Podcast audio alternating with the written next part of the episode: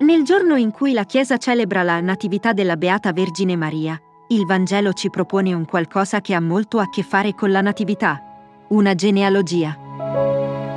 Questa lunghissima sfilza di nomi, che ci viene difficile solo leggere, vuole stare a significare che Cristo si è fatto veramente uomo, è inserito, come tutti noi, in una genealogia, in una storia, fatta di tanti uomini, con le loro virtù e con i loro difetti. Non è una storia di perfezione quella della genealogia di Cristo, ma una storia vera, una storia reale, una storia umana.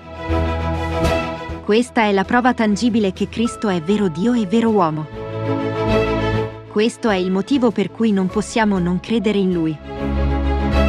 Lui si è fatto come noi per essere l'Emanuele, cioè il Dio con noi.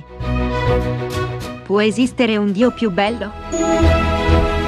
Buona giornata e buona riflessione a tutti.